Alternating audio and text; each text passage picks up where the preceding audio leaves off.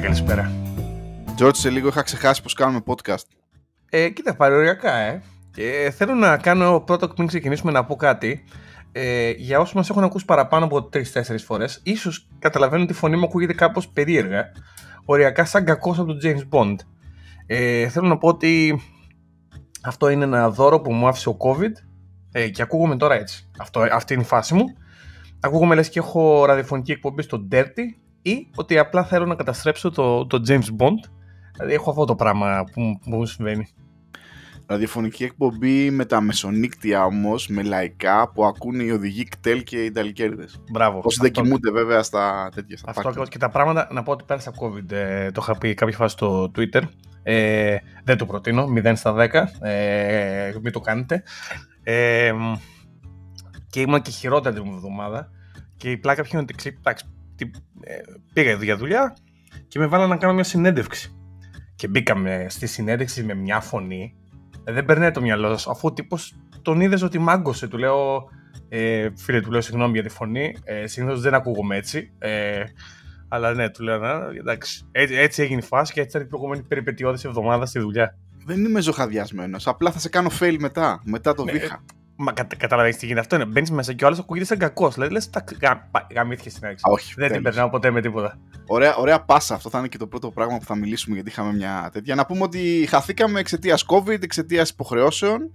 Ναι. Ε, μ, αλλά εντάξει, εδώ, εδώ είμαστε. Ε, πιστεύω ότι θα σταθεροποιηθεί η σχέση μας, George. Έτσι, μετά και τις έτσι, δικές έτσι σου πιστεύω. κι εγώ. υποχρεώσεις. Ναι, ναι, έτσι πιστεύω. Ε, μ, το πιστεύω αυτό. Ε, οπότε μ, τους επόμενους μήνες θα είμαστε πολύ πιο συνεπείς. ναι, κοίταξε να δεις. Αχνοφαίνεται, αχνοφαίνεται. Εντάξει, θα έχουμε ακόμα ένα break καθώς θα αλλάζει σπίτια, αλλά Ναι. Ναι. Ε, ε, το έχουμε αυτό δηλαδή. Ε, Έχουμε κανένα χρόνο.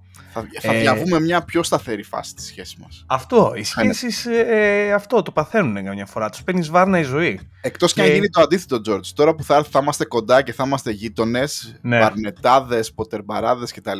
Θα βγαίνουμε για καφέ. Εμείς θα, λέμε τη- θα λέμε το φραπέ μας και δεν θα κάνουμε podcast. Θα το, ξέρεις τι, αν συμβεί αυτό, θα το γυρίσουμε σε vlog. Θα φέρνω την κάμερα και τα μικροφωνάκια, αν και ξέρω δεν γουστάρεις σε αυτή τη φάση, αλλά θα, θα το γυρίσουμε σε vlog. Θα στείλω την σε κάμερα με μένα, τα σε μένα μικροφωνάκια. θα έχεις μόνο το, θα έχεις πλάνο μόνο τον καφέ. Θα, θα σε γυρνάω με πλάτη, θα σε λες και κάνεις παρέμβαση, ξέρω. εγώ. ναι. Ε, Ο άγνωστος χ. Ναι, μπράβο, Και, άγνωστος. εντάξει, κάτσε να, σου, κάτσε να σου πω εγώ που ξέρω και θα σηκώνω τον καφέ και κάτσε. Έλα μωρέ τώρα, Μπράβο. δεν ξέρεις τώρα. Θα βλέπουν μόνο τη δικιά σου την πλάτη και το δικό μου το πρόσωπο. Έτσι θα είναι η φάση. Θα καθόμαστε απέναντι και εσένα θα δείχνει μόνο η πλάτη σου. Αυτή θα... ε, Παιδιά, αυτό ίσως να είναι ένα κόνσεπτ που θα συμβεί. Λοιπόν, πολύ ωραία. Ας ξε... να ξεκινήσουμε. Γίναν πράγματα. Θέλω να πω εγώ πρώτα τον Καηλέ μου πρώτα. Ε, Εμείς οι δύο πάρει γνωριστήκαμε να πω για τους ε, μη γνωρίζοντες. Ουσιαστικά τι γνωριστήκαμε μέσω του Twitter. Ε, Ναι, κάναμε, ναι. κάναμε κάποιες επαφές και μετά όταν ε, μετακόμισες μόνιμα στο Λονδίνο, ήπιαμε ένα-δύο καφεδάκια και ξέρεις, αυτή η σχέση φιλική χτίστηκε έτσι. Αλλά η πρώτη επαφή ήταν μέσω του Twitter. Και γενικά έχω γνωρίσει πολλούς ανθρώπους μέσω του Twitter, να σου πω την αλήθεια. Ε, έχω κάνει φίλους. Ε, και γενικά. Βέβαια, μου- εντάξει, με ήξερες και σε ήξερα και διαδικτυακά από blog και τέτοια. Ναι, Απλά μπράβο. το ναι. Twitter ε, το, Το κάνει Twitter πιο... ήταν το, Ναι. το, το, η άμεση συνομιλία, ρε παιδί μου, αυτό, το- όσο άμεση μπορεί να είναι. Ε, και γενικά έχω γνωρίσει και άλλους ανθρώπους έτσι και μου αρέσει. Αλλά τι συμβαίνει; Έχω πιάσει τον εαυτό μου από τότε που το πήρε ο Ήλον, αλλά δεν έχει να κάνει μόνο με την ιδιοκτησία, έχει να κάνει με αποφάσεις. Το οποίο το Twitter με μιζεριάζει. Δηλαδή, α, ε, με, με- πώς, το- το έχω συγχαθεί. Ε, δεν μπαίνω τόσο συχνά, δεν είμαι τόσο active όπως και πολλοί άλλος κόσμος. Ε, δεν μπορώ σε αυτή τη συνεχόμενη αστάθεια, αλλαγή, ε, το ένα δράμα διαδέχεται το άλλο. Τη μία ο Ήλον ε, δεν γουστάρει την α εταιρεία, τη μία ο Ήλον δεν γουστάρει τη β εταιρεία, ε, νόμοι αλλάζουν, αλλά εκεί που μου, που μου διέλυσε το μυαλό είναι που ξεκίνησε ο Ήλον να κάνει από spite, να δηλώνει διάφορα ειδησιογραφικά μέσα όπως το NPR, το BBC ε, και άλλα και να, τα- να τους βάζει αυτή την ταμπέλα από κάτω ότι και καλά είναι government ε, ε, πώς να, φερέφωνα της κυβέρνησης ουσιαστικά αυτό το πράγμα που βάζουν και στην προπαγάνδα των Ρώσων και όλα αυτά τα πράγματα. Και κάπου εκεί καταλαβαίνεις ότι ο τύπος ε, κάνει ξεκαθαρίσματα λογαριασμών εκεί πέρα δικά του, βγάζει τα scores ας πούμε ποιους δεν γουστάρει ε, και γενικά όλο αυτό το πράγμα πραγματικά δεν ξέρω, με αηδία σε τέτοιο βαθμό και δεν ξέρω, το, δηλαδή, αυτό το πράγμα με το Twitter αισθάνομαι πραγματικά ότι βρίσκομαι στη συνεχόμενη παρουσία του Ήλιον, ο οποίος απλά καυγαδίζει με τους πάντες πραγματικά. Δηλαδή, νιώθω εκεί μπροστά σε ένα συνεχόμενο καυγά. Και γενικά μου ξυπά τα νεύρα το, το Twitter, να το, ήθελα να το πω αυτό έτσι, να το, σαν, σαν κάτι που γίνεται. Λοιπόν, καθώς ρουφάω από το καλαμάκι μια γουλιά και κάθομαι και σ' ακούω, Πιστεύω, Τζόρτζ, ότι ανήκει αυτή τη στιγμή σε ένα γκρουπ ανθρώπων οι οποίοι μάλλον παίρνουν τον Elon και το Twitter πολύ στα σοβαρά. Ή μάλλον έχεις, έχεις αποκτήσει μια ευαισθησία. Πώς λέμε, έχω ευαισθησία στο φως ή στο αμύγδαλο ή δεν ξέρω εγώ στο φιστίκι. Στο αμύγδαλο, στον Elon. Ναι. Ε, γιατί ας πούμε, χωρίς να λέω ότι όλα αυτά που λες, δεν, χωρίς να ισχυρίζομαι ότι όλα αυτά που λες δεν ισχύουν, για κάποιο λόγο εμένα μου είναι εντελώς αδιάφορα. Εντάξει, κοίταξε, το δέχομαι ότι μπορεί, μπορεί αυτό να συμβαίνει. Και Α... επίσης πάλι σταμάτησα να. Δηλαδή, έχω αυτό το μαγικό μποτάκι που μου έχεις δώσει και ποστάρουμε στο Mastodon. Έχω να το ανοίξω τον client πάλι κανένα μήνα. Αυτό σταμάτησε, by the way. Το κόψανε. Λόγω του, API, λόγω του API ή του Twitter. Α, oh no, που λένε oh, τα μωρά. Ε, βλέπει oh, όμως ότι. Ναι, ναι εντάξει. Ναι. Λοιπόν, αν έχω κάτι να πω. Βασικά νομίζω ότι με το Twitter, ρε, φίλε, εδώ και το είχα, ξανα, το είχα αναφέρει πρέπει να είσαι σε μια συνεχή προσπάθεια να κάνεις purge και cleanse στο timeline σου. Δηλαδή παίζω φανατικά mute, unfollow, block κτλ. Και ε, προσπαθώ να το μετριάζω όσο μπορώ ας πούμε, ξέρεις, για το τι βλέπω. Με, με ενοχλούν λίγο παραπάνω οι διαφημίσεις, είναι λίγο πιο intense. Φαίνεται δηλαδή ότι ο τύπος θέλει να παίζει πιο δυνατά διαφημίσεις, οκ, okay, αυτό το καταλαβαίνω. Αλλά από την άλλη, ρε, εσύ, George, δεν ασχολ... δηλαδή, δεν ξέρω, εμένα δεν με πειράζουν τόσο όλα αυτά. Εντάξει, μήπως, ίσως... γι' αυτό αντιστρέφω την ερώτηση βάζοντας το φραπέ μου κάτω και λέω μήπως πρέπει να κάτσεις να καθαρίσεις λίγο το timeline σου. Όχι, θα σου πω τι συμβαίνει. Θα, ε, συμβαίνει το εξής ότι ουσιαστικά για εμένα με τον θάνατο του Google Reader προμνημονεύτων χρόνων και βάλε. Αυτό, ε, αυτός ο θάνατος μας έχει κόψει την καρδιά. Ακόμα υπάρχει η Ουλή. Βέβαια. Βέβαια, το κενό υπάρχει. Οπότε με το θάνατο αυτού του. Και το ξέρω ότι υπάρχουν και άλλα RSS feeds και τα έχω δοκιμάσει, αλλά. Ποτέ, ποτέ δεν κατάφεραν. Ναι, η, μη, ναι. η μία, η πρώτη και η αγαπημένη. Τέλος. Ναι.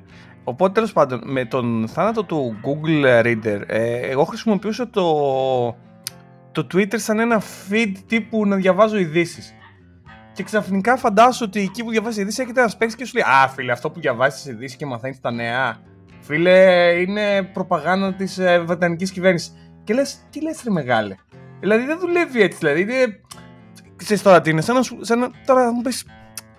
Δεν θέλω να πάμε σε αυτή την κουβέντα. αλλά... παίζει, παίζει πολύ παπάντζα όμως και στο ίντερνετ έτσι. Παίζουν δηλαδή, ποστάρουν ο καθένας για διάφορα θέματα. Θες να πάρουμε τον πόλεμο Ρωσία-Ουκρανία. Θες να πάρουμε πολιτική σκηνή Αμερική. Θες να πάρουμε πολιτική σκηνή UK παίζει φίλε πολύ πα... Δηλαδή βλέπεις ότι είναι μάλλον στοχευμένα campaigns για ηλίθιους. Είναι, έτσι. είναι, είναι πολύ εύκολο. Είναι πολύ εύκολο να κάνεις το κλικ και να πας στο άρθρο στην κάθε φυλάδα ή στο κάθε παράξενο...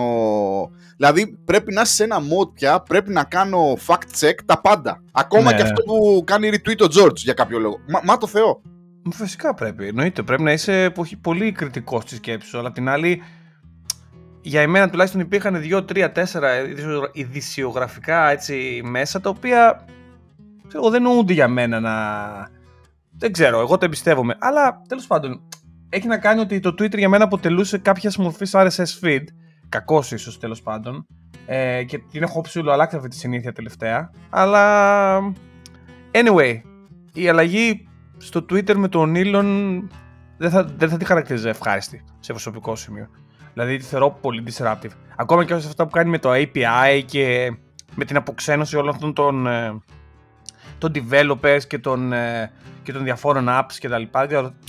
Όλο αυτό είναι ένα χάος το οποίο δεν το διασκεδάζω γενικότερα. Δηλαδή θεωρώ ότι ο, ο Elon είναι τρομερά χαοτικός άνθρωπος και βγαίνει στην επιφάνεια γενικά ότι δεν, είναι αυτή η διάνοια που όλοι πιστεύουν. Δηλαδή ότι στην πραγματικότητα ένας άνθρωπος ο οποίος, OK, είναι ένας manager ο οποίος παίρνει κάποιες αποφάσεις οι οποίες είναι από δύσκολες έως ε, questionable και βοηθήθηκε και από άλλες καταστάσεις, ξέρω εγώ, με τις προηγούμενες εταιρείες του. Δηλαδή και με την Tesla και με το SpaceX, ας πούμε.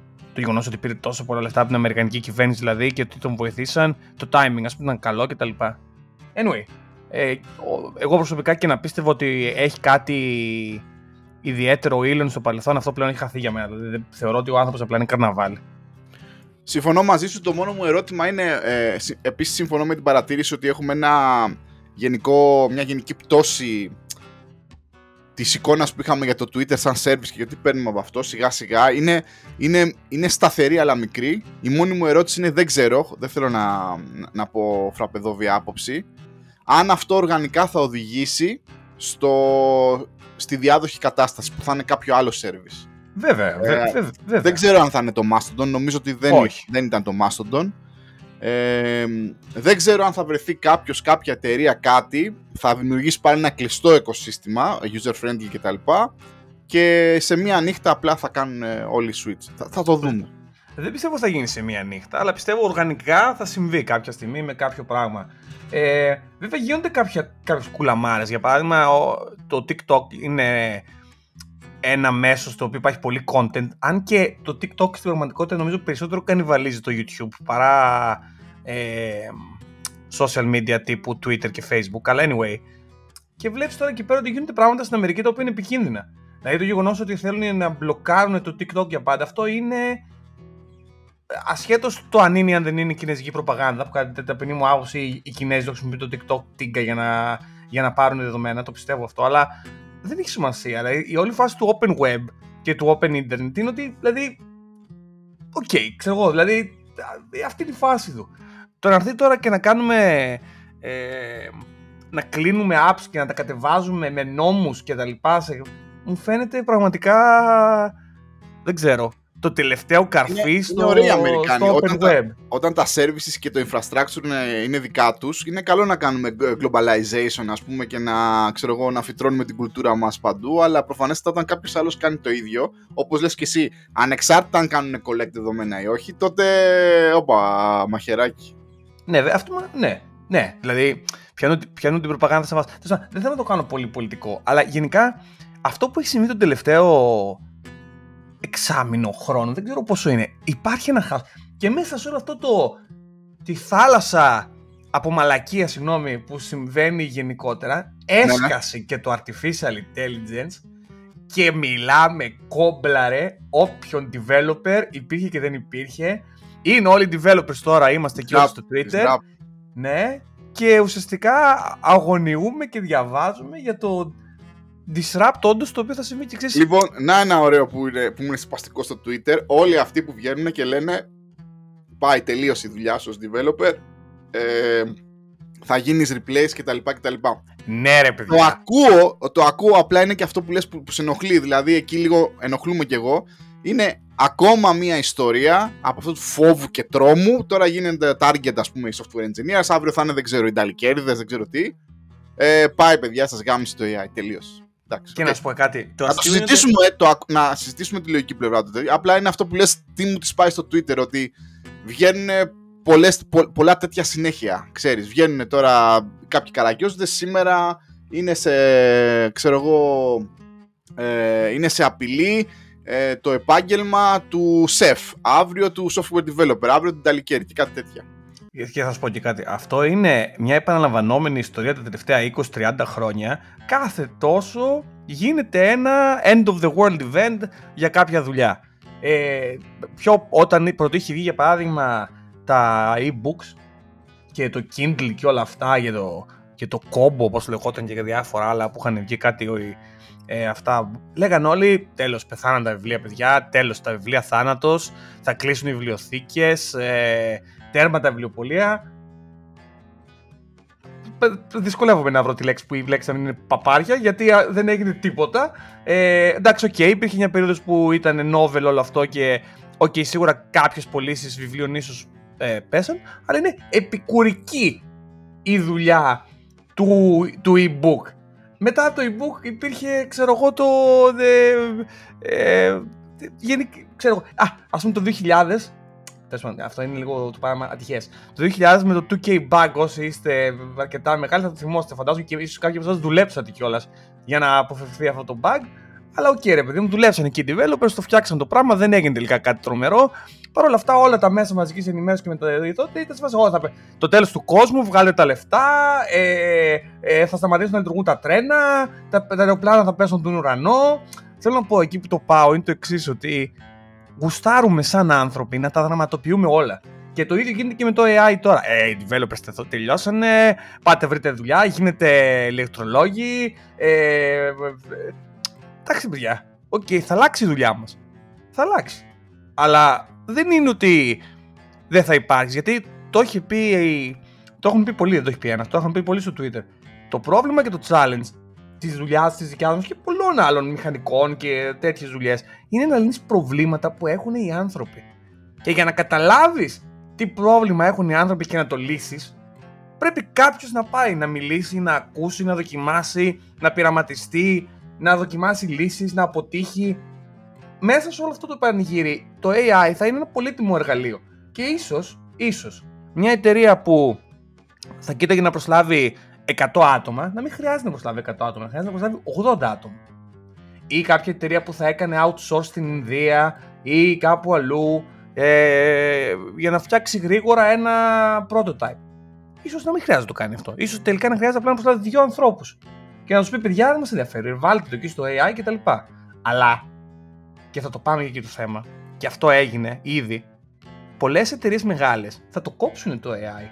Γιατί το είδαν τα νέα, φαντάζομαι, τη Samsung, οι οποίοι πήγαν και χώσανε πάνω στο OpenAI proprietary πράγματα. Ε, υπάρχουν εταιρείες που σου απαγορεύουν να χρησιμοποιήσεις ξέρω εγώ, το GitHub Copilot γιατί βάζει τον κώδικα. Ε, όλα αυτά είναι κάποια άλλα reality των μεγάλων εταιρεών που πολλοί τα αγνοούν το compliance σε αυτές τις εταιρείες και το πόσο δύσκολο είναι να χρησιμοποιήσει το οποιοδήποτε εργαλείο, δεν νομίζω ότι το καταλαβαίνει κανένας. Για παράδειγμα, το ότι υπάρχουν ε, στην, στην εποχή του cloud ακόμα εταιρείες και τράπεζες οι οποίες έχουν on-prem servers και, και actual, ξέρω εγώ. Ε, είναι γιατί δεν, δεν είναι εύκολο. Όταν δεν έχει penetrate το cloud, τι AI μιλάμε τώρα, δεν θα γίνουν αυτά τα πράγματα ποτέ. Δηλαδή σε αυτές τις εταιρείες, γιατί, γιατί είναι μυστικοπαθής. Αυτή είναι η φάση τους. Α κάνουμε ένα βήμα πίσω λοιπόν, εφόσον αυτό είναι το, το topic το, της εποχής. εν τω μεταξύ μου αρέσει που όλοι έχουμε γίνει experts σε AI. Υπήρχαν, υπήρχε... Ναι, ένα, ένα πράγμα που μου αρέσει με το AI τώρα είναι ότι ευτυχώς σταμάτησε όλη αυτή η παπάντζα με, τα, με το crypto και τα NFT. Με το Web3, ναι, ναι. Εντάξει. Ε, ηρεμήσαμε λίγο από αυτούς. σω και για καλό να βρουν το δρόμο τους. Ξέρω εγώ, αν είναι αυτή η τεχνολογία να πάει πουθενά, να πάει κάπου. Πάρε, αυτή ε, είναι στο AI τώρα, δεν καταλαβαίνεις. Αυτή είναι στο AI. Ναι. Αυτή είναι αυτή που Περι... λένε που θα πεθάνετε. Περιμένω να δω τώρα το τέτοιο. Περιμένω να δω κάποιους που θα πούνε θα συνδυάσουμε AI και NFTs και NBA και CBS και δεν ξέρω εγώ τι. Και ναι. Λοιπόν, ναι, είναι. Να, να κάνουμε έτσι μερικές ερωτοαπαντήσεις πιστεύεις ότι έχουμε ότι έχει γίνει disrupt το, το κλασικό Google, Google, Google Search Paradigm με αυτή την ε, τεχνολογία. 100% ε. Ναι. Νομίζω ότι εγώ, Google είναι... εγώ και από εκεί θα άργησα ότι Α, έγινε ένα disruption. Αυτό. Ναι, βέβαια θα σου πω. Η Google ήταν ripe για disrupt. Εδώ και πολλά χρόνια η Google ήταν ripe για disrupt και το έβλεπες. Το γεγονός ότι βγήκαν εταιρείες και επιτυχείς κάποιες από αυτές, σαν το DuckDuckGo, σαν ε, άλλες ε, search engines τα οποία ήταν ε, επιπληρωμή και κάνουν άλλα πράγματα. Βλέπεις ότι ήδη ο κόσμος προσπαθούσε να τους κάνει disrupt. Απλά αυτό που έγινε, ότι το disruption και πάντα έτσι κατά τη γνώμη μου γίνεται, το disruption στη βγαίνει από την άλλη. Και κάπου εκεί ήρθε το OpenAI και άλλαξε Νομίζω το Google. ότι τους κάνανε disrupt με, με τεχνολογικό άλμα, δηλαδή με, με ένα άλλο universe, με ένα άλλο context ας πούμε. Ενώ κάποιες προηγούμενες ε, προσπάθειες προσπαθούσαν να τους κάνουν disrupt με την ίδια τεχνολογία, απλά με curated content κτλ. Το οποίο δεν, μπορούσε να κάνει scale. Δηλαδή δεν μπορούσε δεν να, κάνει scale, να, αυτό, να, ναι. να, νικήσει αυτή τη μηχανή πια. Ε, και ξαφνικά ναι, βρίσκει κάποιος έναν άλλο τρόπο, όπως λες και εσύ, μια πίσω πόρτα και αλλάζει πια το, το, το, παιχνίδι, έτσι, αλλάζει πια τους, τους κανόνες του παιχνιδιού. Και κοίτα να δεις, νομίζω ότι το googling σαν και γενικά θα πω το εξής. Δεν είναι μόνο το, το OpenAI, είναι και το γεγονός ότι το Bing εδώ και πολύ καιρό είναι πολύ καλό search engine. Δηλαδή, ασχέτως όλο αυτό, εγώ το Bing το χρησιμοποιούσα. Δηλαδή, μου άρεσε σαν search engine. Άσχετα από πίσω λέγανε ότι κάποιες φορές χρησιμοποιούσα και το Google, δεν ενδιαφέρει τι έκανε. Κάποιες φορές το Bing μου έδινε καλύτερα αποτελέσματα. Ε, αλλά θα σου πω, η διαδικασία του Λες να να ψάχνει... υπήρχε περίπτωση αυτή secretly να χρησιμοποιούσαν κάποια pre, pre-chat GPT τέτοια χωρίς να το λένε κιόλας; Ποιος ξέρει, δεν θα μάθουμε. Ποιος ποτέ. ξέρει, δεν θα μάθω ποτέ, δεν ξέρω. Να, αλλά... να, να σε κάνανε A-B testing, ας πούμε, στο, σε ένα νέο search engine. Ποιος ξέρει; Ποιος ξέρει. Αλλά θέλω να πω ότι ήταν competent ήδη η Microsoft και το Bing Search. Δηλαδή δεν ήταν εντελώς τα χαμένα. Ε, θέλω να πω ότι κάποια searches θα συνεχίσουν να γίνονται γιατί okay, δεν τα απαντάει όλα και ο, ο ChatGPT και δεν είναι όλος ο κόσμος ακόμα confident να το χρησιμοποιήσει, καταλαβες. Αλλά ότι έγινε disrupt ούτε λόγος. Δηλαδή η Google Ναι, αυτή τη στιγμή δεδομένο, δεδομένο. είναι σε κινούμενη άμμο. Αυτή είναι η ταπεινή μου άποψη. Και το βλέπεις και με τον Bard, έτσι. Δηλαδή το Bard δεν έχει καμία απολύτως σχέση σε quality of answers, ξέρω εγώ, που δίνει το OpenAI. Έχει ένα ή κάποιο integration καλύτερο με τα data που έχει η Google και είναι πιο χρήσιμο υπό αυτήν την έννοια. Αλλά τι το θες, όταν οι απαντήσεις που σου δίνει είναι υποδιέστερες πασιφανώς. Θεωρείς ότι, πο- ε, ότι πιθανώς είναι θέμα χρόνου να κάνει catch-up εκμεταλλευόμενοι ίσως το, το μεγάλο dataset που έχει η Google; Έχουν Ξέρεις και τι- τους ανθρώπους και έχουν και την τεχνογνωσία να το κάνουν. Απλά θα πρέπει να αποδεχτούν ότι πια είναι followers στην τεχνολογία. Ναι, αυτή. κοίταξε να δεις. θα σου... Θέλω να απαντήσω βάσει λογικής πως ναι, θα κάνουν catch-up, αλλά τι συμβαίνει; Η Google έπαθε IBM. Δηλαδή η, η Google είναι τόσο μεγάλη, με τόσο πολλά ε, εσωτερικά ε, processes και τόσο γραφειοκρατία ε, που έχει, κάνει, έχει πνίξει τελείως το εσωτερικό innovation θεωρώ ε, και ό,τι innovation γίνεται εσωτερικά θέλει πολύ κόπο και χρόνο. Και αυτή τη στιγμή να κάνεις catch up σε κάτι σαν το OpenAI πρέπει να σπάσεις το καλούπι με αυτά τα θέματα και δεν ξέρω τελικά αν μπορεί η Google να σπάσει το καλούπι αυτή τη στιγμή. Ε, νομίζω ότι έγινε πολύ μεγάλη η Google και νομίζω ότι αυτό δεν το βγάζει εύκολα από πάνω σου. Εκτός Ήταν να πολλά κάνω τα κάποιο λεφτά, spin-off. George. Ήταν πολλά τα λεφτά όμως, γι' αυτό. Ήταν πολλά Ήταν. τα λεφτά ε, του marketing Ήταν. και της διαφήμισης. Υπήρχαν πολλά λεφτά να δοθούν τελικά. Η, η Google δημιούργησε ουσιαστικά ένα market από μόνη της. Ε, νομίζω ότι χωρίς αυτήν δεν θα δημιουργούνταν αυτό το market. Ναι, Ε, της διαφήμισης εννοείς τώρα, έτσι. Ναι, το- ακριβώς, ακριβώς, ακριβώς. Ναι. Είναι σαν να δημιουργήσει το market η ίδια και να ήταν και ο- το μονοπόλιο. Δηλαδή, Ήταν φοβερό. Βέβαια, να πούμε την αλήθεια ότι δεν το έκανε τόσο πολύ. η Goo- Η Google αγόρασε την AdSense, η οποία η AdSense ήταν η εταιρεία η οποία το ξεκίνησε αυτό. Δηλαδή, στην πραγματικότητα, η Google απλά έκανε αυτό που κάνουν όλες οι μεγάλες εταιρείες, που το κάνει και η Disney, που το, κάνουν, και- το κάνει και η Cisco, το κάνουν πολλές εταιρείες, όπου το innovation σε κάποιες περιπτώσεις, αν είσαι τόσο μεγάλος, δεν γίνεται εσωτερικά από RD, αλλά γίνεται από εξαγορές εταιριών. Έχεις τα λεφτά, όπως έσκασε η, η Facebook, το Facebook και αγόρασε το Instagram. Και λέγανε τότε πω, πω έδωσε πόσα billion και τους ξελάσπωσε. Δεν θα υπήρχε σήμερα Facebook αν δεν είχαν το Instagram. Ναι. Οπότε ναι. Ωραία. Πάμε τώρα στο επόμενο. Ο- Οπότε δεχ- δεχόμαστε ως bad guys και ως φρα, φραπεδόβοι ας πούμε ότι έχει γίνει disrupt search και θα το δούμε αυτό σιγά σιγά. Πάμε λίγο τώρα σε, σε πιο συγκεκριμένα πράγματα. Εμένα αυτό που μου τη πάει αυτή τη στιγμή στον κόσμο, ίσως επειδή είναι, είμαστε όλοι σαν παιδάκια ας πούμε, παίζω και μαθαίνω, είναι ότι πηγαίνει ο κάθε κακο, κακομύρης και χρησιμο- προσπαθεί να χρησιμοποιήσει αυτή τη τεχνολογία για να αποδείξει ότι ξέρω εγώ τα, τα ρομπότ και το Skynet έχει έρθει πια και θα μας και θα μας, ξέρεις, θα, θα, θα μας σκοτώσουν. Είναι λίγο κουραστικό. Α, κοιτάξτε, εγώ το ρώτησα, ας πούμε, για το meaning of life και μου απάντησε κτλ. Αυτό, που, μου- αυτό όμως που γίνεται αυτή τη στιγμή και τ- τώρα έρχομαι λίγο και στα δικά μας, είναι ότι, και το πώς το βιώνω εγώ, ειδικά στο software development, πραγματικά αυτό, αυτό το εργαλείο, εγώ το χρησιμοποιώ να πω, έχω κάνει συνδρομή ChatGPT+, ε, το χρησιμοποιώ κυρίως, ε, να σας πω την αλήθεια, σαν ε, να με βοηθάει να μάθω συγκεκριμένες τεχνολογίες, τι- τι- τις οποίες δεν έχω μάλλον το emotional capacity και την υπομονή να κάτσω και να κάνω όπως έκανα παλιότερα ή και την ώρα, να τα λέμε αυτά, απίστευτα tutorial και τα λοιπά, έτσι. Και βλέπω ότι, ρε παιδί μου, σαν, σαν software development ε, βοηθός, σε πολλές περιπτώσεις, όχι πάντα όπως έχεις πει και εσύ, πάρα πολύ εύχριστο. Και κάθομαι και λέω, τι κάθεστε τώρα και ασχολείστε ρε φίλε αν θα σας απαντήσει για το meaning of life εδώ πέρα. Χρησιμοποίησέ το για πρακτικά πράγματα, για, για productivity booster. Δηλαδή υπάρχει όλο αυτό το noise στο Twitter που, όπου, και, και μετά έρχονται όλες αυτές οι ιστορίες που όπου καλά έχει πεθάνει το επάγγελμά σας δεν ξέρω εγώ τι. Χρησιμοποίησέ το για αυτό που είναι. Μην, το, μην, μην, μην δημιουργούμε τώρα περισσότερη φασαρία από ό,τι πρέπει. Ξέρεις τι γίνεται νομίζω. Ε, γίνεται ότι αυτό είναι ένα καινούριο εργαλείο που όλοι θέλουν να το χρησιμοποιήσουν. Και το πρόβλημα τώρα εδώ έρχεται και αυτή η παλιά η παροιμία που λέει When you're a hammer, everything is a nail. Δηλαδή, όταν, όταν θες να χρησιμοποιήσεις το εργαλείο και το έχεις στα χέρια και θα το χρησιμοποιήσεις, δεν υπάρχει περίπτωση. Ε, πώς, δηλαδή, Ρε φίλε, τα μα το αποτελέσματα θα τώρα είναι που το λες αυτό. predictable. Χθες το βράδυ βλέπω ένα tweet, ένα χιουμοριστικό tweet από μια κοπέλα, δεν ξέρω, developer ήταν κάπου, όπου πόσταρε τέλος πάντων 6 γραμμές JavaScript συγκεκριμένα, που έλεγε αυτός είναι ένας τρόπος να κάνετε short, ας πούμε, ένα array από integers. Και επί της ουσίας, αντί να χρησιμοποιήσεις τη γλώσσα, ξέρω εγώ, ήταν κωμικό το tweet, ξέρεις, άνοιγε prompt στο OpenAI και του έλεγε Given an array of integers, please provide the code to sort. Και ξέρεις, και απάντα... Και είχε, είχε γέλιο ρε φίλε όλο αυτό το πράγμα, ξέρεις. Τώρα αυτό που, έτσι που το είπες, αυτό μου θύμισε. Βέβαια, αυτό που σημαίνει είναι ότι όταν θα πας να κάνεις συνέντευξη για να αλλάξεις δουλειά και σε ρωτήσει ο κάθε Γιώργος ε, για τα βασικά της γλώσσας και εσύ δεν μπορείς να απαντήσεις πώς να κάνεις ένα short ή ποια είναι η διαφορά του set time out με το set interval και όλα αυτά που η εμπειρία μου λέει ότι πολλοί κόσμος δεν τα καταλαβαίνει ε, κάπου εκεί θα καταλάβεις ότι εκείνη τη στιγμή το OpenAI δεν μπορεί να σε βοηθήσει.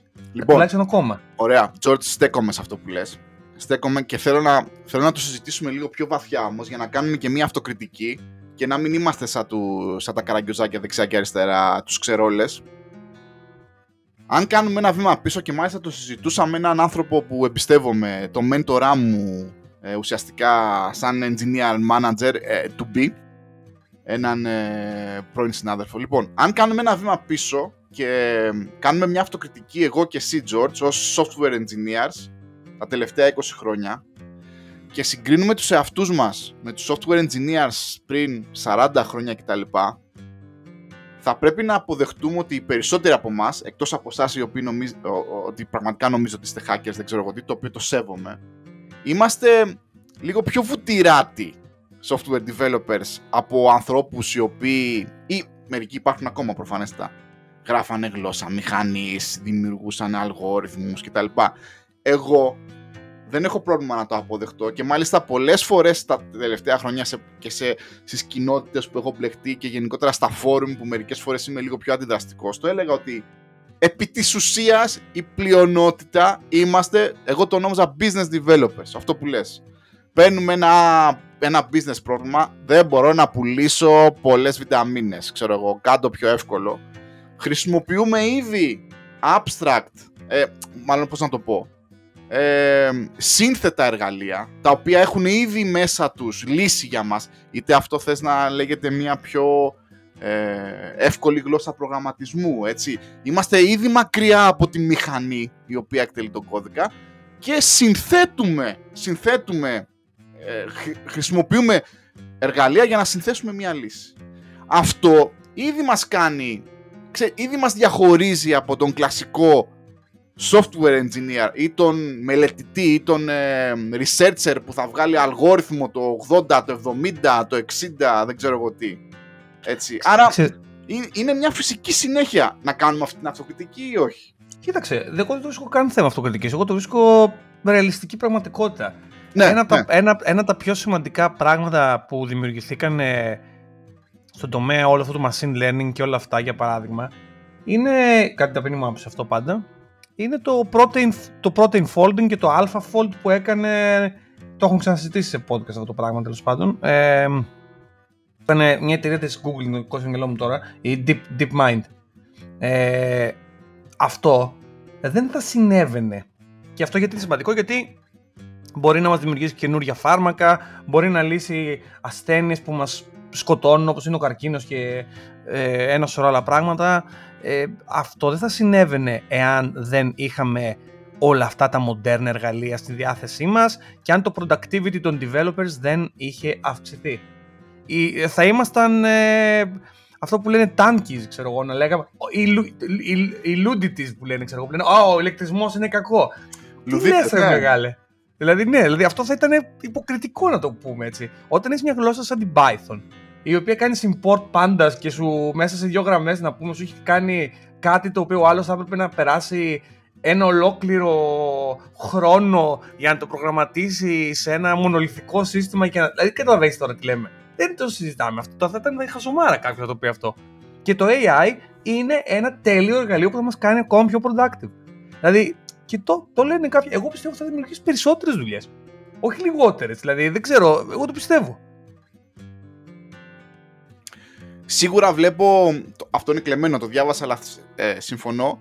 Βλέπω ο individual developer ή τα μικρότερα software houses και τα λοιπά να αποκτούν πια μια βοήθεια που δεν είχαν πια. Δηλαδή, λιγότεροι, λιγότεροι και ικανότεροι άνθρωποι enhanced με βοηθούς όπως το AI να μπορούν να χτυπήσουν σε λύσεις, σε, σε skills και δεν ξέρω εγώ τι, σε services provided εταιρείες που όπως λες και εσύ ήταν βασισμένες σε, σε ένα άλλο μοντέλο, έτσι, σε μοντέλο numbers, ποσότητας, ξέρω εγώ, ρίχνουμε σώματα μέσα και χέρια για να προσφέρουμε λύσεις. Αυτό, αυτό είναι το μόνο σίγουρο. Ναι, και, και γενικά αυτό μετά εγώ πιστεύω ότι θα έχει και άλλο αντίκτυπο έτσι. Θα είναι πιο εύκολο για ανθρώπους να κάνουν το δικό τους startup, με λιγότερο... Το, το, το barrier θα είναι χαμηλότερο. Ε, θα χρειάζεσαι λιγότερα λεφτά για να ξεκινήσεις. Ε, δηλαδή δεν χρειάζεται όλα να είναι υπερπολύπλοκα. Κάποιος μπορεί να θέλει να κάνει ξαφνικά ένα e-shop ε, για το μαγαζί που έχει και πουλάει κεριά. Δηλαδή, ξέρεις, κάποιοι άνθρωποι ήταν δύσκολο να πούνε ωραία πώς θα το κάνω αυτό στο WordPress. Και μπορεί τελικά να φτάσει στο σημείο να, να πας στο AI και να σου πει. Κάνει εκείνο το άλλο του. Δηλαδή, τέλος πάντων, επίσης ένα άλλο πράγμα είναι το. Αυτό που στα, στα αγγλικά το είναι το localization, οι γλώσσες. Τώρα εγώ και εσύ και εμείς που ακούμε εδώ πέρα μιλάτε αγγλικά και μιλάμε αγγλικά και για μας είναι. Πώς να το πω, πανεύκολο. Αλλά πρέπει να καταλάβεις ότι ο Ιταλός, ο Έλληνας, ο Ισπανός, ο Κορεάτης, ε, ο Ταϊλανδός δεν είναι για αυτούς η γλώσσα που μόνη της αποτελεί εμπόδιο. Δηλαδή, πώς πω, ακόμα και θα δημιουργηθεί τόσο μεγάλο industry γύρω από όλα αυτά τα εργαλεία. Δηλαδή, τι να σου πω τώρα, μια εταιρεία η οποία κάνει localize τα, τις απαντήσεις του OpenAI για παράδειγμα είναι, θα είναι μια γαμάτη εταιρεία. Δεν πώς πω τώρα. Δηλαδή υπάρχουν πράγματα και έξω που μπορούν, που μπορούν και θα γίνουν. Όπως γίνανε όταν, όταν ανακαλύφθηκε ο ηλεκτρισμός. Δηλαδή ε, ε, είναι όντως αυτή η στιγμή είναι σημαντική στιγμή στην ιστορία της τεχνολογίας.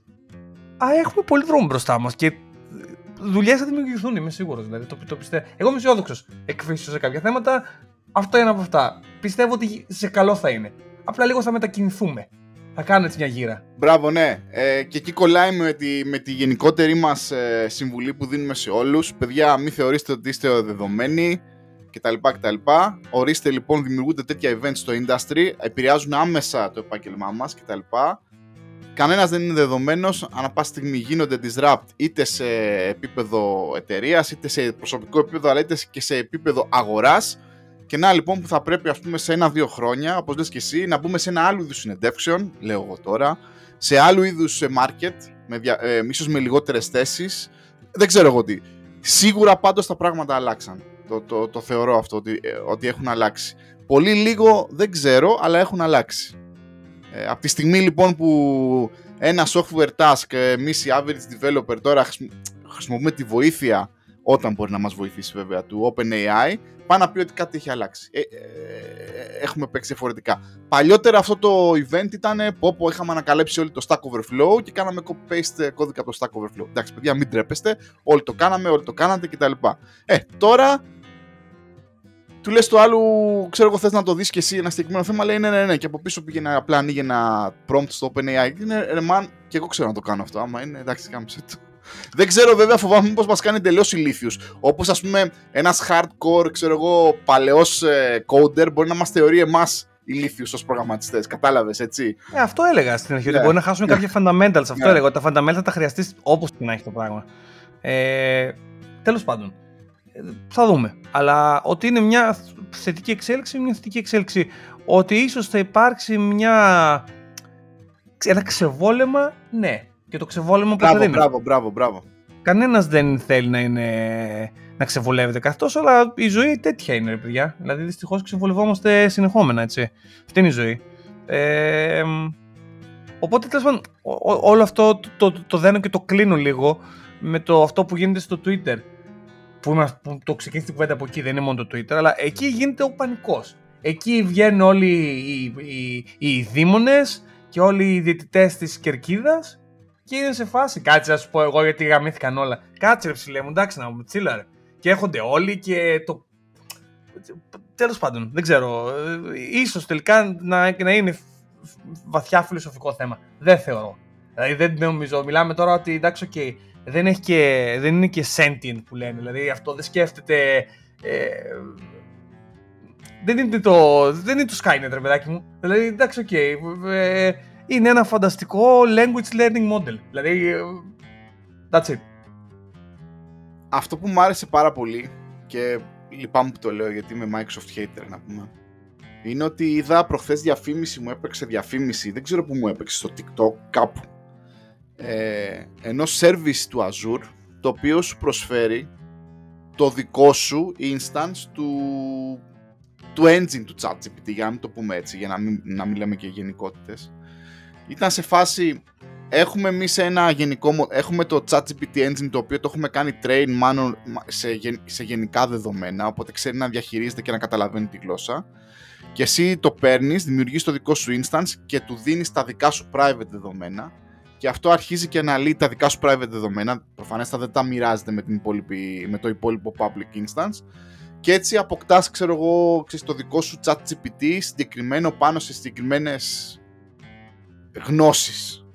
Ε, το οποίο το βρήκα πολύ έξυπνη ναι, γιατί είναι, είναι αυτό που λέγαμε για τα on-prem και τα λοιπά. Γιατί η Microsoft το ξέρετε αυτό το πρόβλημα θα δημιουργηθεί. Η Microsoft δουλεύει με μεγάλες εταιρείες και με εταιρείες που ήταν reluctant να πάνε στο cloud πολλά χρόνια. Το Azure ήταν από τα πρώτα που είχαν on-prem Azure και τα λοιπά και πολλές εταιρείες είχαν πάει στο Azure γιατί ήταν σε φάση ναι, οκ ρε φίλε, βάλτε το Azure στο δικό στο το, το, το, σίδερο.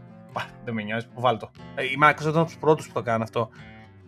Εγώ τη Microsoft εδώ και πολλά χρόνια δεν είμαι hater. Εγώ τη Microsoft την θαυμάζω ειδικά, ειδικά από business, ε, το πώς γυρίσανε την εταιρεία και τα, και τα λοιπά. Για μένα είναι, δεν ξέρω, είναι παραδείγματα που θα, θα πρέπει να τα συζητάνε στα business school.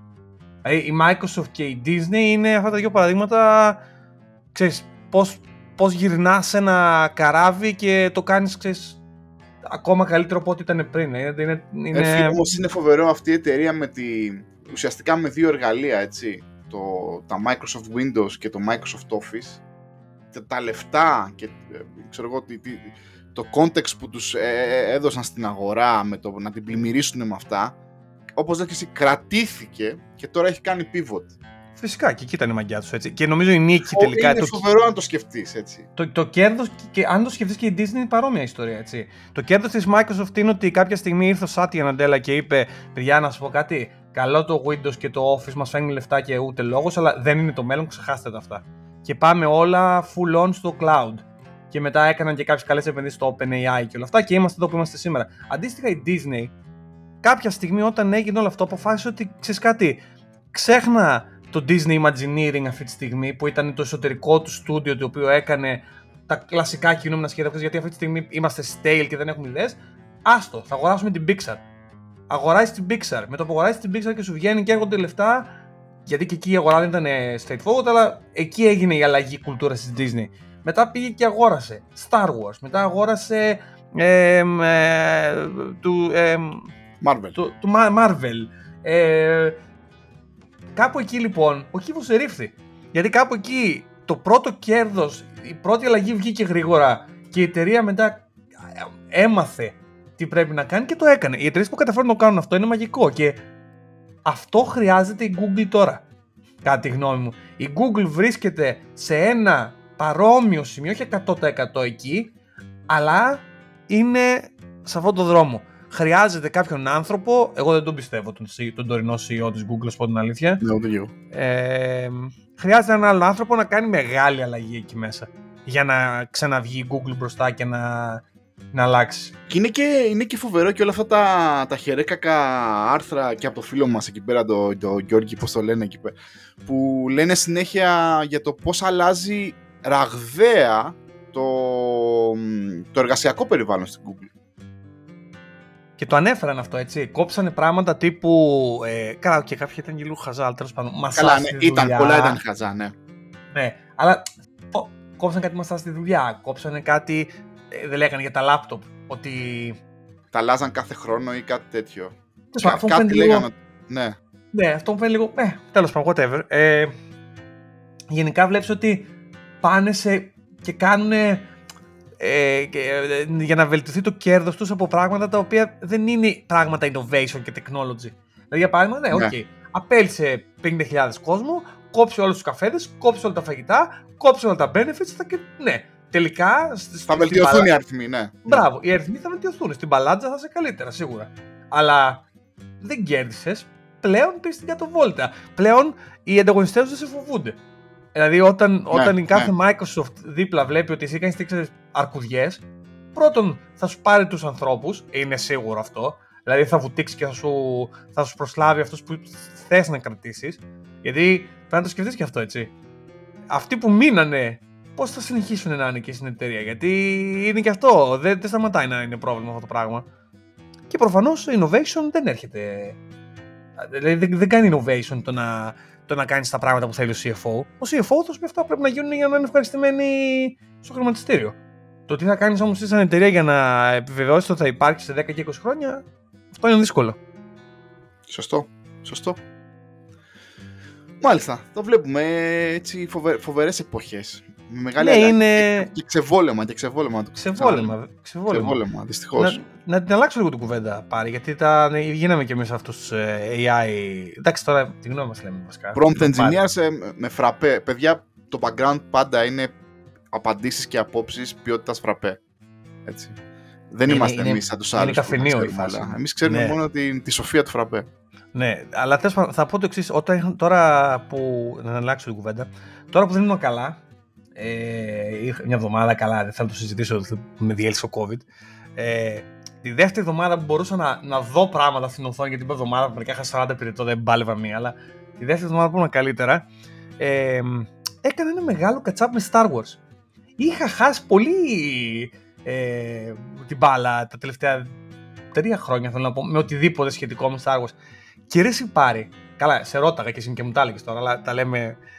Μιλάμε, κάνανε πράγματα εκεί στην Disney με το Star Wars. Έτσι. Δημιουργήσανε σειρές. Καλά, οκ, το ξέρουμε το Mandalorian και η τελευταία σεζόν το ξαναλέγαμε νομίζω ότι είναι φανταστική. Φανταστική. Εμένα μου άρεσε πάρα πάρα πάρα πολύ. Μου άρεσε πολύ ο Mandalorian. Για μένα ήταν ε, η σειρά, η φετινή καλύτερη σειρά που έχω δει μαζί με το The Last of Us. Αυτά τα δύο ήταν φανταστικά. Ε, μ, ο Mandalorian είναι πολύ καλός. Μετά μου είπες και είδα το The Book of Boba Fett. Όχι τόσο καλός ο Mandalorian, αλλά ωραίο βοηθητικό δίπλα εκεί. Πολύ καλός. Ε, μ, και τώρα χθες, μέχρι μια ώρα το βράδυ, by the way, έβλεπα το Andor. Άλλο κι αυτό. Σειρά έτσι. Ε, Star Wars.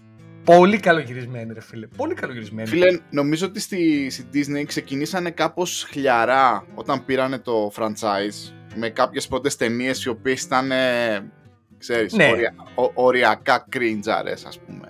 Δεν ήταν φανταστικές, ναι, ήταν λίγο μια Ναι. συνέχεια. Ναι.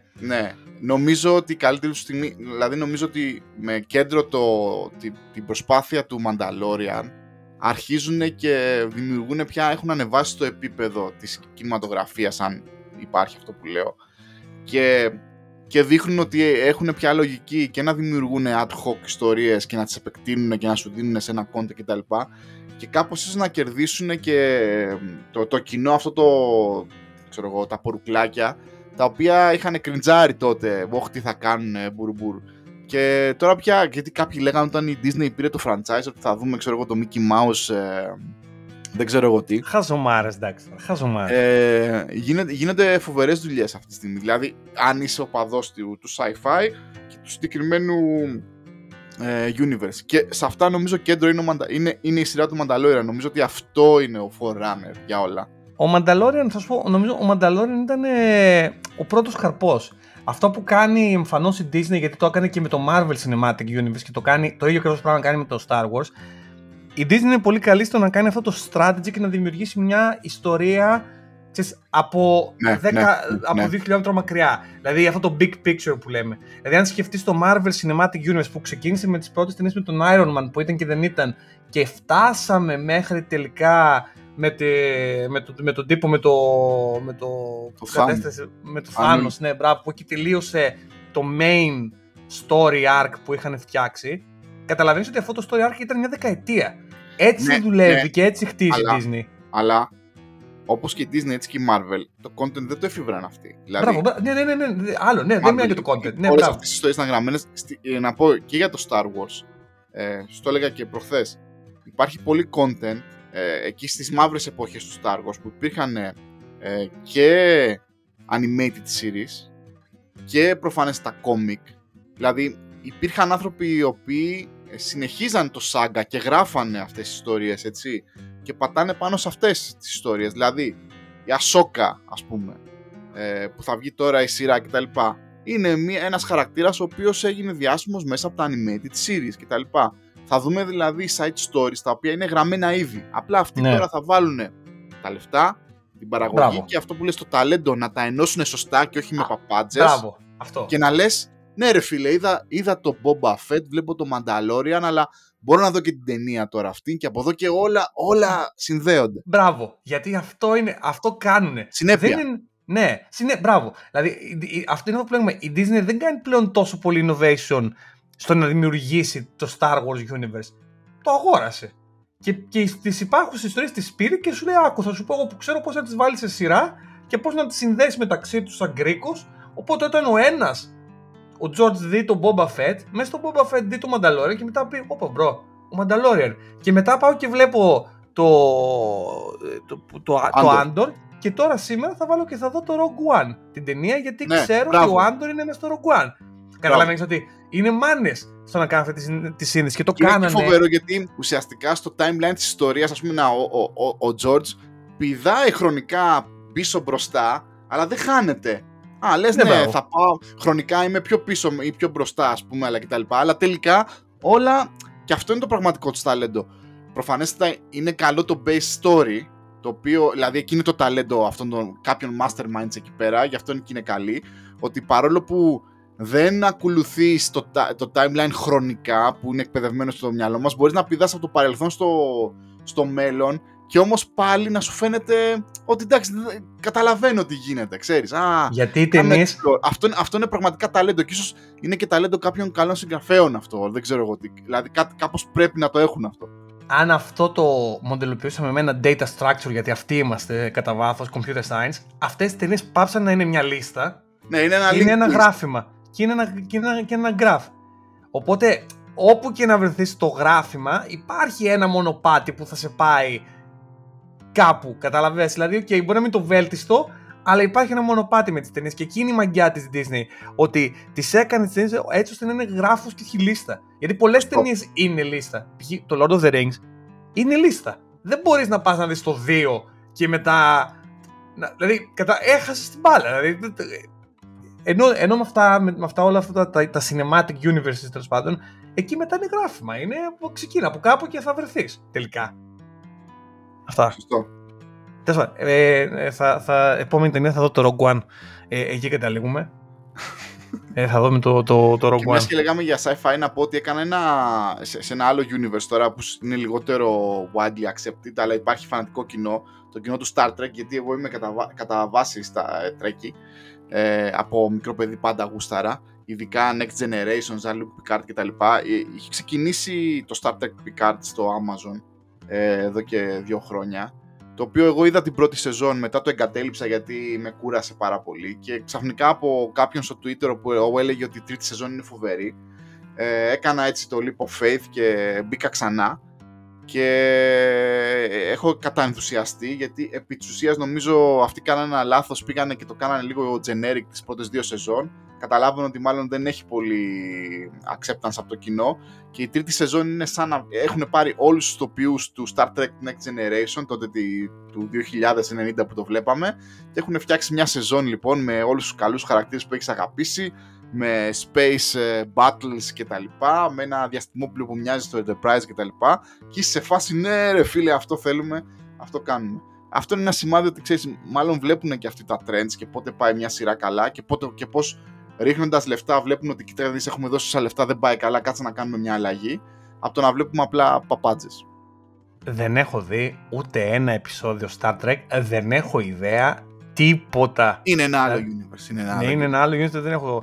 Εκεί το δικό μου, το, ο δικός μου γκαϊλές που λέμε και το δικός μου καημός, για, και το συζητάγαμε πάλι μαζί, είναι το DC universe. Όταν ήμουν, όταν ήμασταν, όταν ήμουν πιτσιρικάς και όταν ήμασταν παιδιά, νομίζω στην Ελλάδα γενικά ήμασταν πιο πολύ DC παρά Marvel. Δεν νομίζω ότι η Marvel στην Ελλάδα είχε τόσο μεγάλο ε, ε, αντίκτυπο τέλος πάντων. Με τον Batman και όλα αυτά νομίζω περισσότερο με τον DC ασχολιόμασταν. Ε, αλλά κάπως μαγικά ρε παιδάκι μου, ενώ το DC έχει τόσο πολύ intellectual property, έχει τον Batman, έχει τον Flash, έχει ε, το, το Justice League, γιατί είναι ολόκληρο τέτοιο αυτό, δηλαδή το, το, παρόλα αυτά έχουν καταφέρει και τα έχουν κάνει, το, τον Superman, που τον πάω το Superman, έχουν κάνει μια τρύπα στο νερό. Μια τρύπα στο νερό και τώρα φωνάξαν αυτόν τον παιχταρά, τον James Gunn, τον οποίο εγώ δεν θέλω να τον, να τον, να τον κάνω cancel ενώ δεν έχει κάνει ακόμα τίποτα. Δεν μου αρέσει ο τρόπος με τον οποίο διαχειρίζονται γενικά την τρέχουσα κατάσταση που ακυρώσανε τρεις ταινίες που ήταν σχεδόν έτοιμες και βγάλανε από τη μέση ανθρώπους ε, που έκαναν τον Superman ή τον Batman, anyway, ε, κτλ.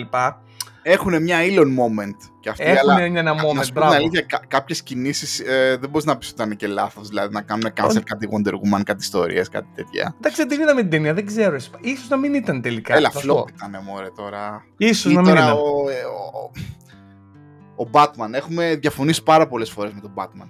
Και Ναι, ο Batman. τελευταίος Batman είναι απαράδεκτος και ο προηγούμενος από αυτόν είναι απαράδεκτος.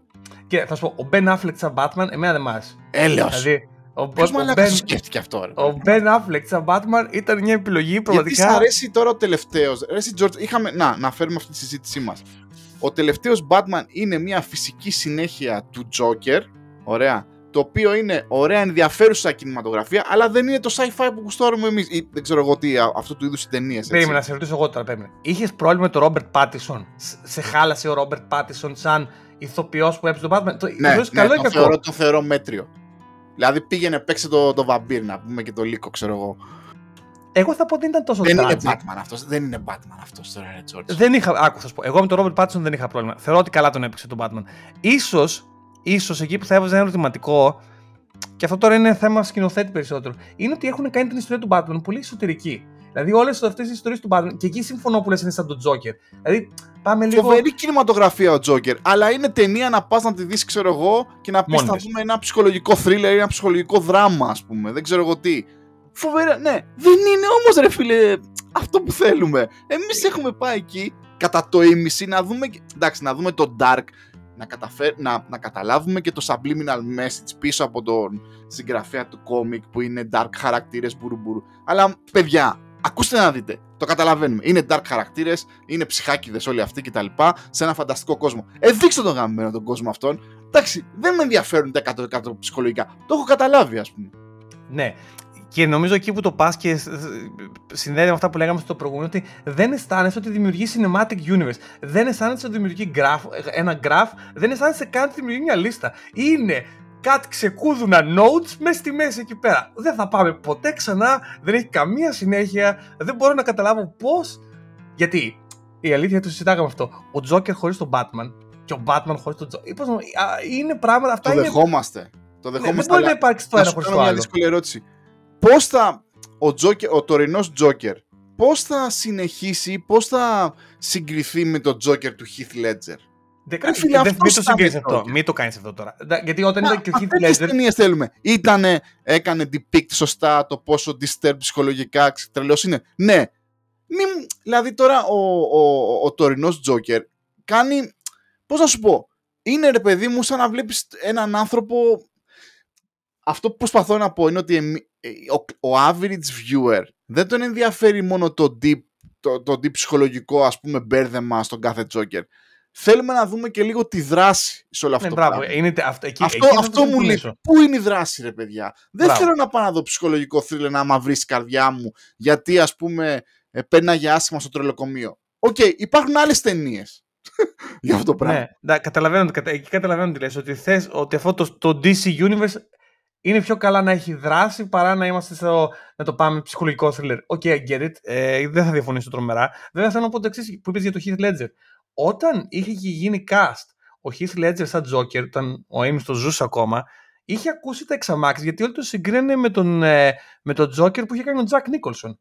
Και λέγανε αυτός ήταν όντως ο Τζακ Νίκολσον. Κατάφερε και έβγαλε μια παλαβομάρα στο Τζόκερ πολύ natural, χωρίς ε, πλήρη παράνοια που έκανε. Ο Τζόκερ του Heath Ledger ήταν κάτι διαφορετικό. Ήταν πλήρως unhinged, παρανοϊκός. Έχω ξεφύγει. Ο Τζακ Νίκολσον είχε μια βαθιά ανομαλία. Είτε και επειδή τον ήξερες και τον Τζακ Νίκολσον από τη σιωπή των αμνών και όλα, και όλα αυτά τα, τα πράγματα, σου βγαίνει λίγο ένα. Πω, φίλε, ο τύπος είναι ξέρεις, άλλου τύπου ψυχασθένεια. Ο κάθε ηθοποιός φέρνει κάτι στο τραπέζι. Εγώ δεν είμαι εναντίον αυτού του πράγματος. Αλλά το Τώρα, DC Universe. Phoenix, ρε φίλε, τι δράση να φέρει; Μα, μα, δεν το σου λέω ότι δεν μπορεί να παίξει είναι δράση. Ηθοποιάρα. Είναι ηθοποιάρα. αλλά δεν είναι action hero. Δεν, το, δεν είναι ταινία action. Και τον ρωτήσανε σε μια συνέντευξη. Okay. Δεν έχει να κάνει. Αν τον βάζανε και αυτό. Αλλά το είπε και ο ίδιος σε μια συνέντευξη που τον έβλεπα στο YouTube τη προάλλες που έλεγε ότι δεν με ενδιαφέρει λέει, να κάνω ε, αυτό που έκανε λέει, ο Heath Ledger και εξή δράση τόσο πολύ κτλ. Εντάξει, ο άνθρωπος, σαν καλλιτέχνης, ε, δεν γουστάρει. Όχι, μαζί του, μαζί του. Γιατί προφανέστα άλλοι στήσαν την ταινία και είπανε. Και, και, αυτό τον, και τον κάνανε cast. Και για, για, για τέτοια ταινία κάνανε cast τον καλύτερο ηθοποιό. Πραγματικά. Ναι. Αλλά ναι, για, action, για action δεν είναι action ταινία αυτή. Το πρόβλημα λοιπόν εκεί που λέμε το DC Universe είναι ότι το DC Universe έχει στα χέρια του υλικό για να φτιάξει ολόκληρο ε, ολόκληρη ιστορία, ολόκληρο universe, ολόκληρο πράγμα, αλλά αυτό που δεν έχουν, αυτό που έχει η Disney και λέγαμε. Δεν έχουν κάποιους ανθρώπους στρατηγικά να σκεφτούν και να πούνε: OK, πάμε, πλάνο δεκαετίας. Τι γίνεται, πού ξεκινάμε, ποιο είναι το story arc. Συμφωνώ. Ε, τι, εκεί, αυτό. Ε, να πω κιόλας, παρόλο που δεν είμαι φαν, ότι ναι, κάποιοι χαρακτήρες του DC Universe έχουν περισσότερη προσωπικότητα Βέβαια. από άλλους του Marvel που είναι καθαρά ρηχοί χαρακτήρες, αλλά μας τους πλασάρανε τόσο καλά Μπράβο. Πω ρε μαλάκα Ναι, γιατί το συζητάγαμε.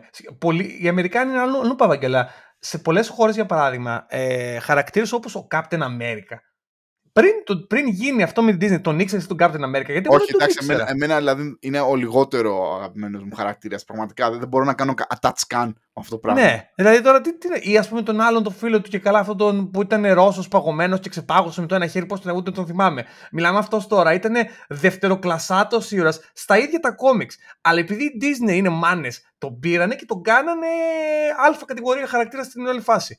Δεν θυμάμαι καν πώς λένε το όνομά τώρα. Ε, ο Winter Soldier, νομίζω λέγεται. Winter Soldier, μπράβο αυτός. Ναι, ναι ό,τι να είναι. Ναι, ναι για αστείωτε. Το, το DC, τώρα τι να λέμε, ότι το DC μέσα έχει John Constantine. Τι να πούμε τώρα, δηλαδή μπορείς να το διανοηθείς. Έχει, έχει, γίνει confirm, έχει γίνει confirm η ταινία. Ναι, ναι, ναι, ναι, ναι, ναι. Το σταυρό μας, πάμε. Ναι, ναι. Και αν ναι. Θεέ, δείξε, δείξε πάλι το δρόμο. Έχουν κάνει και έχουν κάνει μαλακία στην DC, αλλά αν αφήναν τον Κιάνου που έλεγε θέλω να κάνω Constantine δεύτερο ναι, ρε, και τον παρατάγα θα ήταν εγκληματικό. Ναι, Βέβαια, ναι. να πω το εξής. Αν θυμόμαστε πώς τελείωσε η πρώτη ταινία, στην πρώτη ταινία ο Τζον Κόνσταντιν πεθαίνει. Πεθαίνει.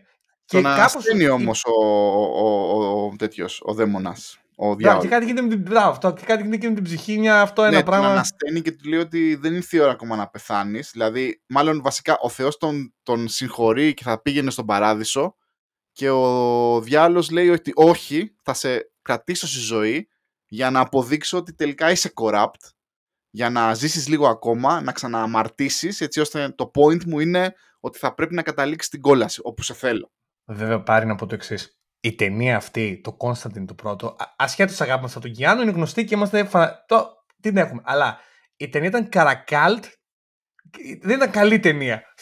Εγώ θα το πω, δεν ήταν καλή ταινία. Ε, ήταν δεν σου λέω ότι ήταν αριστούργημα, αλλά ρε φίλε δεν ήταν ότι δεν είχε συνοχή. Και ό, απλά δεν ήταν καλή ταινία. Δηλαδή ήταν, είναι καλτ. Είναι, είναι όπως, είναι όπως με, η ταινία με τον Τζέκ Τζίλεχαλ το...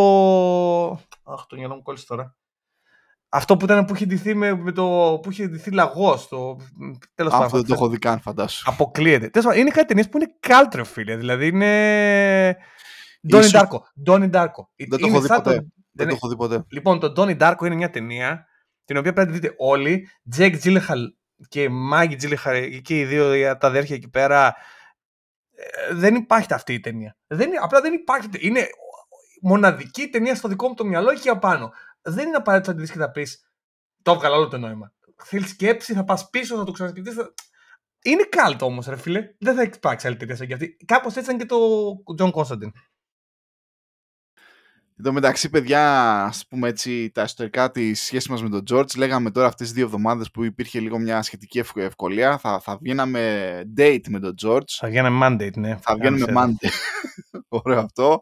Θα βγαίναμε να, να, να τιμήσουμε το φίλο μας τον Keanu Reeves με τον John Wick. Πάει λοιπόν, έπαθε ο George ένα COVID, τελείωσε και το τέτοιο. Τελείωσε τώρα ξανά, αύριο που λέει ο γιος μου. Ναι, αύριο, ναι. Θα πάμε όλοι μαζί με το, με το Βίρονα κάποια ναι. στιγμή. Θα δούμε το, ναι, θα δούμε το 5. Είναι αυτό που λένε ότι όταν, όταν εσύ κάνεις σχέδια η ζωή γελάει, κατάλαβες. Λέγαμε θα πάμε, κάνουμε. Θα, θα, ναι, ναι, είναι σε φάση man, ναι, θα, θα φύγω και λίγο πιο νωρίς. Και ε, ξέρω εγώ, θα κρατήσει η γυναίκα μου και δεν ξέρω εγώ τα παιδιά.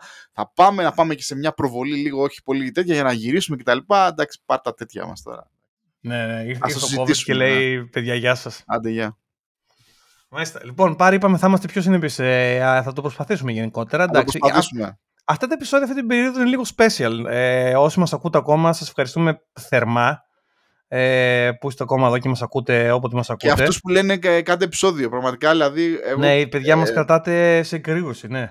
Είναι τρομερό. Δεν πιστε... Ε, πάντα δεν πίστευα ότι θα μας ακούει κόσμος γενικά. Το λέω έτσι, γιατί το λέω έτσι. Ναι, ναι. Αλλά έχω ξαναπεί ότι για μένα το podcast αυτό είναι ένας ακόμα διάλογος που έχω σχεδόν κάθε μέρα με τον George. Σχεδόν κάθε μέρα. Και γενικά είναι διαφορετικό το... θέμα. Αυτό. Και γενικά κουστάρουμε και οι δύο το κουστάρουμε. Κουστάρουμε αυτή τη διαδραστικότητα. Τελικά ξέρεις, αυτά τα επεισόδια έρχονται και ε, ε, κάνουμε κουβέντες, ξεκινάμε σας, είτε, είτε στο Twitter είτε αλλού, ξέρω εγώ.